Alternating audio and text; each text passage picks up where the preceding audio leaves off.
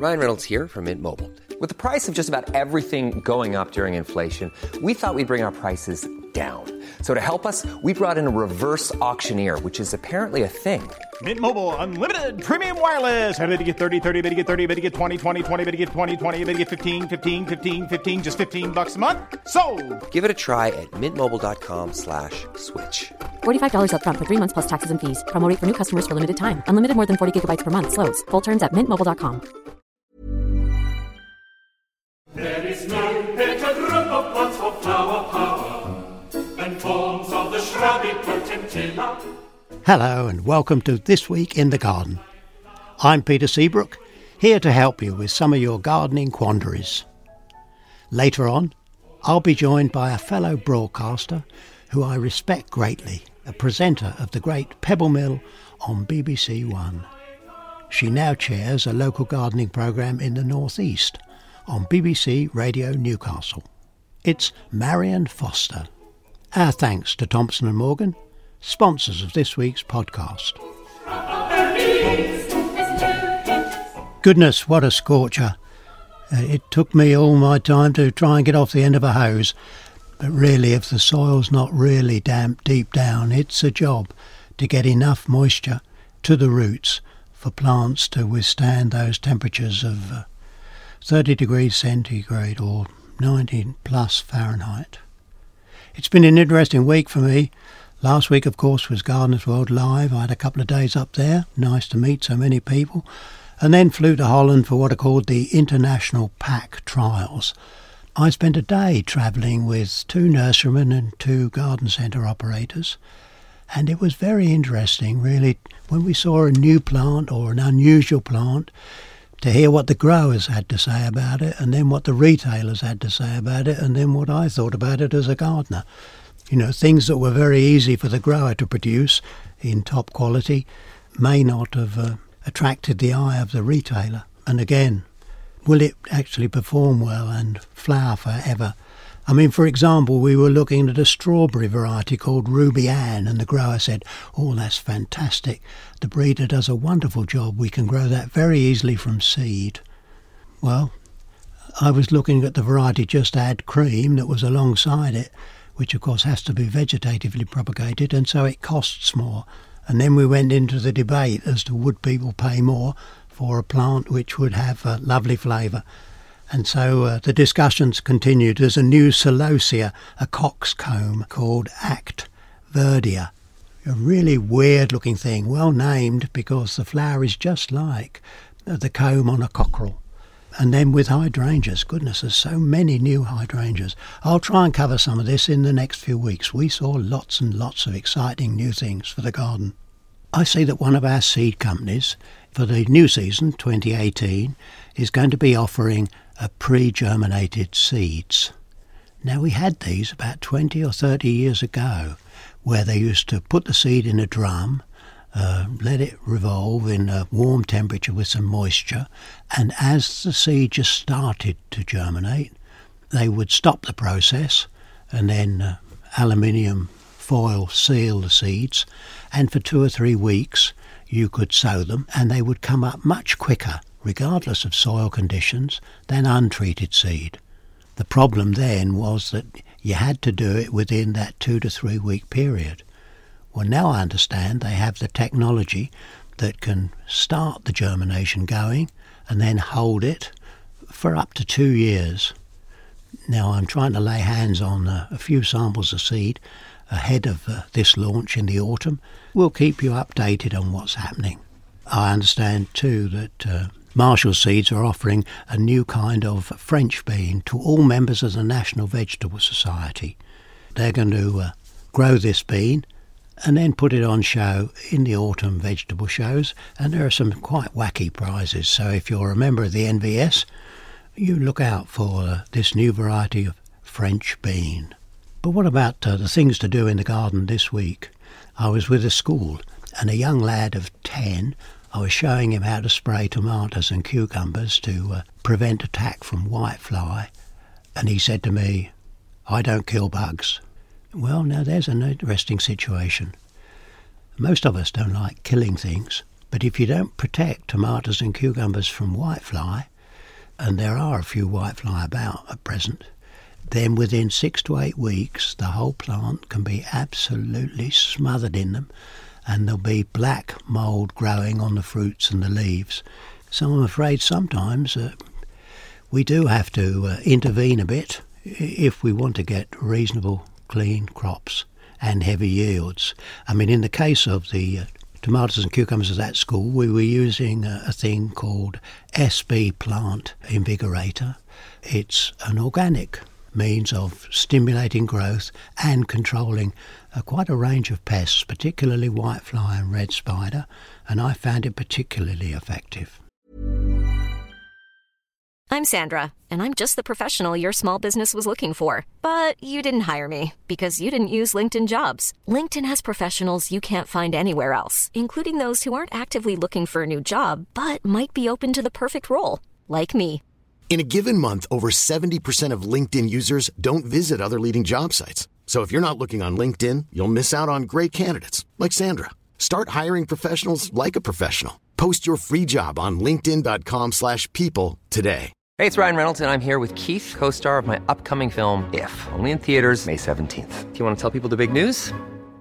All right, I'll do it. Sign up now and you'll get unlimited for $15 a month in six months of Paramount Plus Essential Plan on us. Mintmobile.com slash switch. Upfront payment of $45 equivalent to $15 per month. Unlimited over 40 gigabytes per month. Face lower speeds. Videos at 480p. Active Mint customers by 531.24 get six months of Paramount Plus Essential Plan. Auto renews after six months. Offer ends May 31st, 2024. Separate Paramount Plus registration required. Terms and conditions apply if rated PG.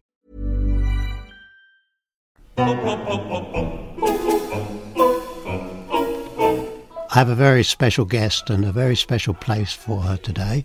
It's Marion Foster up there in Newcastle, who uh, those of you in the northeast listen to uh, Garden Mania will, I'm sure, recognise the voice. And some of our old friends from Pebble Mill at One all those years ago, they'll recognise voices too. Do you reckon, Marion? It's strange, isn't it? We might change. The hair might go a little bit grey, uh, and we might put on a bit of weight or lose a bit of weight, but our voices all seem to stay the same.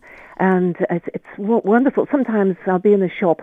I remember once in London, and I heard a voice. I was in the middle of the sales, and the here was this gentleman buying some gloves, an elderly gentleman, and I didn't know who he was. But when he spoke, I thought, I know that voice. I know that voice. And I realized that as a child, I'd heard Alvar Liddell on the radio reading the news and doing all the announcements.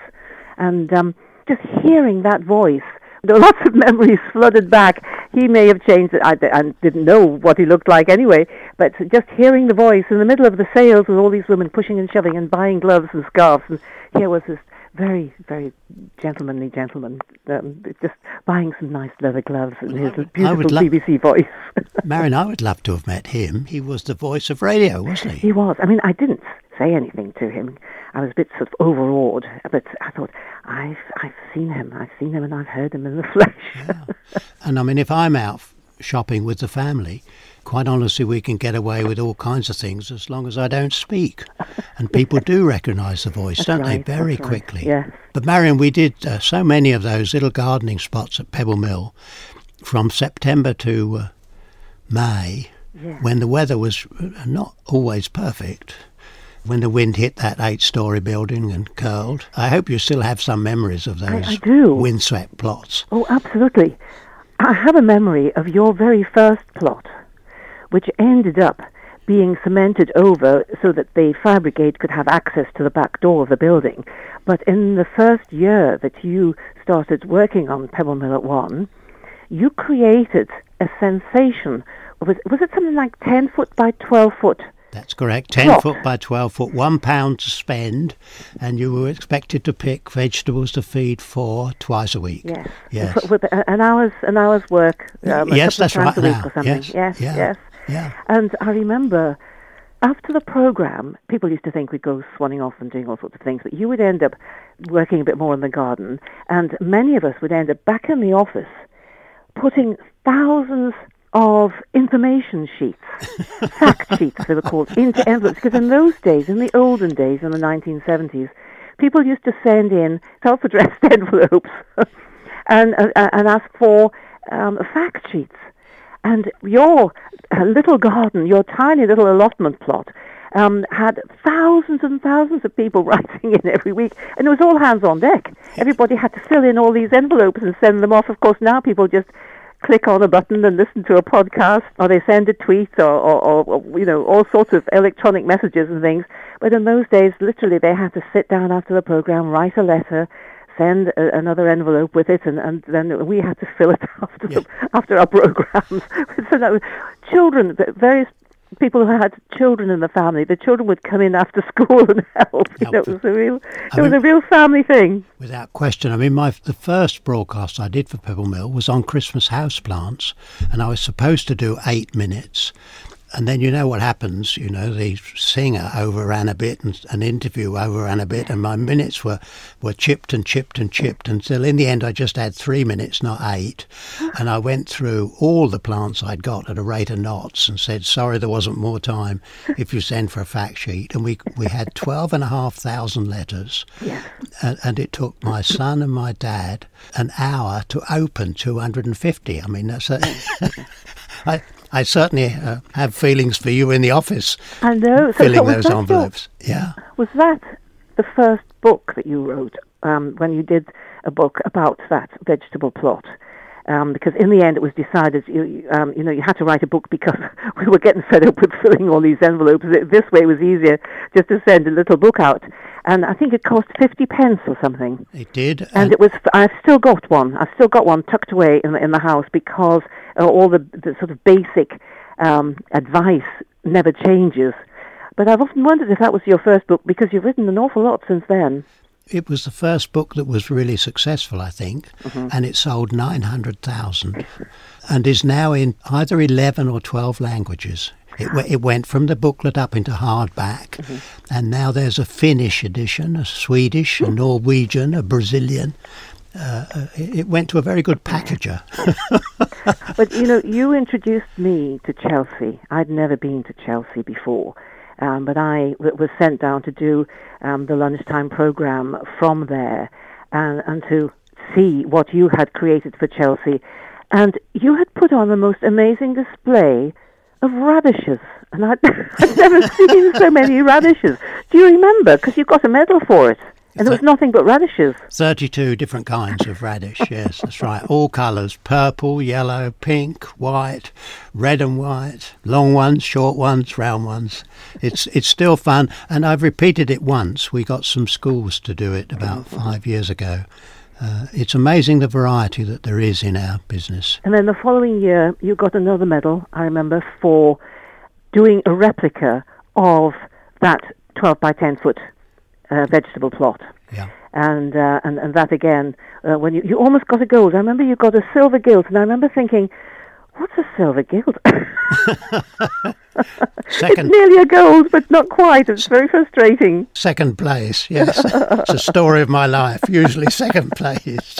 you're you're one of the survivors in this world when it comes to broadcasting and and uh, and, and journalism, and you've you've kept going a very long time, Peter. I mean, I, I sometimes wonder, you know, where you get all the energy from, or is it all those radishes you've been eating over the years? I think I think it's spending an hour or so through the winter digging each day. You know, it just keeps you fit. But but Marion, you still have a very good following in the northeast, don't you? What, Yes. Now, what can you tell us about gardening in the northeast and the local radio? Well, it's one of the amazing things, isn't it, that um, despite all the books and the magazines and the newspapers and, and and all the different ways people can find out things about gardening now, people still like to pick up the phone and ring up their local radio station. I think there must be there are nearly thirty BBC local radio stations that actually still have a gardener's phone in, and um, it never changes. Even in, in the middle of December, I'll still get one or two calls because there's always something that somebody wants to ask about gardens and plants. And it's just like it was in the days when I worked with you, Peter. I was like the catalyst. I was the one who helped out and pre- presented the program, but really I helped the callers to put their questions across. And I always have an expert with me. I have a lovely chap called Gary Phillipson, who's an, a complete hoot at the moment. We have a lot of wonderful laughs, and uh, he's with me at the moment. And then um, in, in a couple of months' time, because he's been promoted and he's got a fantastic job with the BBC Tees instead of BBC Newcastle, I'm going to lose him in the, uh, the August. So you, uh, you can't got, go. You can't go south of the river. Come on. I know, I know? I know. But uh, well, you know, he was born in Middlesbrough, and you know the Oh, it, right. it tugs at the heartstrings. but he's got himself a very good job, so he goes with my blessings. But uh, fortunately, I have a little team, and, and um, I have a regular person who helps out from time to time. And John Guy, who's the head of horticulture at uh, Northumberland College, is going to come in and, and be my new partner in crime, in gardening crime, as from uh, mid-August, because that's when the football season starts. My program for years has gone out between 1 and 2 on a Sunday, and you wouldn't believe the number of football matches up here that start early. And I keep getting knocked off the air because they have to. Sunderland's got a match, or Newcastle's got a match, or you know, some something else is happening. So now I'm going to be on the air between nine and ten. So half of me is thinking, oh no, I'm going to have to get up early on a Sunday. But the other half knows that at least my program's not going to be knocked off the air by football. I mean, I, I'm a football fan. I, I enjoy football, but I get it's a bit much when I, I lose, you know, during the winter a lot of programs uh, um, to, to the football enthusiast. But it's the same with BBC Two and Gardener's World, isn't it? Yes. Snooker keeps potting them black what, and causing great aggravation in the gardening circles. Don't they realise that there are more people gardening than there are playing snooker? Yeah. Yes, well, it's, they haven't learned that lesson, and we've been trying to teach them it for two or three generations, I think. And your nine till ten is a very good time, don't you think? I mean, people get up on a Sunday a little later, sitting having breakfast. It, it- you should be perfect for gardeners before they go out and get gardening. That's right. Well, I have had that time slot before for a gardening phone in so, some years ago now. And I did get a lot of callers because people were getting ready to go out and work on the allotment, mow the back lawn before the guests arrived or friends arrived, you know, in the afternoon. Of course, now, Peter, you know, I'm getting all these tweets and uh, messages uh, that, that come in with photographs, and I can, I can see instantly, which is wonderful because in the past, I don't, you must have had this as well, where somebody would come up to you or you uh, and you get a phone call and someone would say, "I've got this mystery plant and I don't know if it's a weed or if it's something I should be keeping and I don't I don't know what to do with it." And and so you say, "Well, describe it." And they always say, "Well, it's um it's green." I was in a cab recently in London, and the driver said uh, he'd got this eyeball plant, and it was really very pretty, but it made a terrible mess. Now, what do you think an eyeball plant is, Marion? it it turned out after much uh, questioning to be a cistus. Um, with a large single flower and a yellow centre, so it, it was white and yellow, looked like a fried egg, and so he called it the eyeball Yeah, well, plant. I can I can match you with that one. I did get a phone call from someone, um, and actually it was just a few days after I had returned from um, a, a trip to China, and um, and this person said, "I've got this Buddha plant, and I wonder if you could tell me um, how should." And at that time, I had uh, two other lovely people, Stan and Eddie, who were um, who- had been doing the gardening slots for BBC Newcastle for over 30 years. And the three of us sat round the table, and we were a complete blank. We couldn't think what she was talking about. And then little messages started flashing up on my screen from uh, uh, one of my friends who answers the calls, you know, takes the, the, the initial calls. People was ringing in saying, do you think they're talking about a buddleia? Oh, goodness. And, and I'm thinking, because I'd actually seen some sort of mock tree when I was in Hong Kong that, that they called a Buddha tree. Thinking, oh, yes, you know, it must be some amazing oriental thing. And it turns out to be a. Buddleia. So Oh, there you are, you see. It's, uh, it, it's because we give our plants so many strange names, actually. I mean, it, it, I, I still get confused about names, and, and never mind the Latin names, but there's, there's something weird about plants. So there's so many of them have long, convoluted names, and if you've never heard anyone say the name, but you just read it, you have to make a bit of a guess, and, and sometimes it can be quite confusing. With luck, you hit it. But, but Marion, you haven't given up. I mean, you're actually studying horticulture now. Is that right? That's right. You know, all these years that I've worked with people like you, Peter, where you've been the expert and I've been the learner, and then um, when I got into my 60s and, and retired from full-time BBC work, um, I thought, you know, perhaps I should go to some classes and learn a bit more because I helped out and produced gardening programs for such a long time that people thought I knew as much as the experts. Of course, I didn't. You know, I was always too busy doing technical things, etc. And um, uh, but but people just did think that I knew as much as everybody else. and I thought, do you know, I'm going to have to do some learning. So I, I started off with a, a level one, and then I worked to a level two, and then I worked my way through the certificates that you can get from the RHS. And then I enjoyed it so much that when I sort of got through most of those, I decided to do a diploma, the, the, the national diploma in horticulture. And I found it fascinating because part of the joy for me is here I was in my 60s, learning all about gardening and horticulture with young people, some who were still in their teens, some who were mature, but I was mixing with a young group and it was just huge fun. It was quite challenging though because I have arthritis and when I was the diploma, I had a, a gammy hip, as we say up here. Um, I, you know, the hip had gone.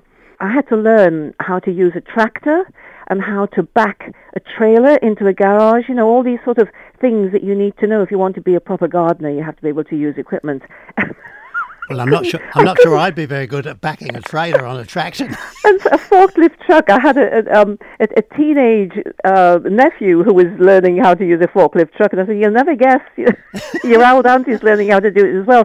I had to sit side saddle half the time because because my hip just wouldn't do it, and um, so uh, anyway, I got but I got through it in the end, and and what I find is that whenever I finish one of these courses. I've just enjoyed them so much, and I've found, and you know, I'm learning so much. I just enjoy the learning, and I enjoy mixing with everybody. So every time I get to the end of the course, I have a break for a while, then I think, oh, I'm bored. Start doing another one. Well, good for you, Marion. If you can remind us in August when you have that change of time for Garden Mania, we'll remind our listeners that they'll need to change because uh, everybody can get local radio now, can't they, on their computers? Yes, they can. Yes, yeah. they can. It's a, it's a magic world, isn't it? You know, sometimes I the world takes me aback as it does, I think, for a lot of people. But there are some amazing things. there are some amazing blessings in amongst it as well.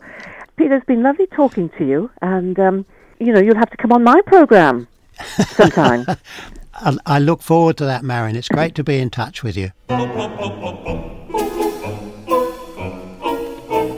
After some really strong wind 10 days ago, um, I'm afraid some of the taller roses in my garden took a terrible bashing. And, and so uh, the deadheading needs to be done a bit ruthlessly. And if you have got roses that are starting to go over, then just cast your eye down the stem until you come to a really good strong leaf with a bud at the base. And that's where you prune. You cut off about six to eight inches of stem back to a good strong leaf, and then there'll be some really strong growth for a second flush of flowers. And when that second flush does start to grow, particularly with uh, most of the hybrid tea and bush and shrub roses, it's worth getting two sprays of uh, systemic fungicide on if you do that, if you actually get the fungicide into the young growth, then it will give uh, really good protection against mildew, rust, and black spot diseases. The early bird certainly catches that worm. Uh, and really, once you've uh, had a really good deadhead and prune through, then it's worth giving that second lot of rose fertiliser. You know, the first lot went on in the spring, another lot now. And if the weather is a bit dry, if you're on the east of the country, well, then a really good watering helps. If you're anywhere near Essex, then next Sunday I'll be opening the Little Waltham Gardens. The uh, opening is in aid of our local hospice. Uh, I think there'll be some very pretty gardens and there'll be some uh, vintage motor cars to have a look at. So if you're at a loose end, why not come and look at some gardens and raise a bit of money for the local hospice? That's the Little Waltham Gardens Open in Essex. Thanks again to our sponsors, Thompson and Morgan. And thanks to you for listening. We'll be back next Thursday. Discover more at sungardening.co.uk.